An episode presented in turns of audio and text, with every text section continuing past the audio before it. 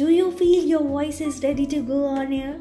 Or do you like your voice while recording? If yes, then you can become a radio jockey. So each day I'll talk about radio.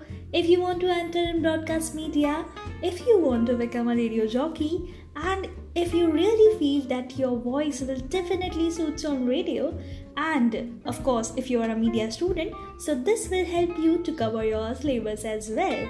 So I'm here to help you with the series on Become Radio Jockey only on Radio Beats with Taranjeet. Stay connected for upcoming podcast.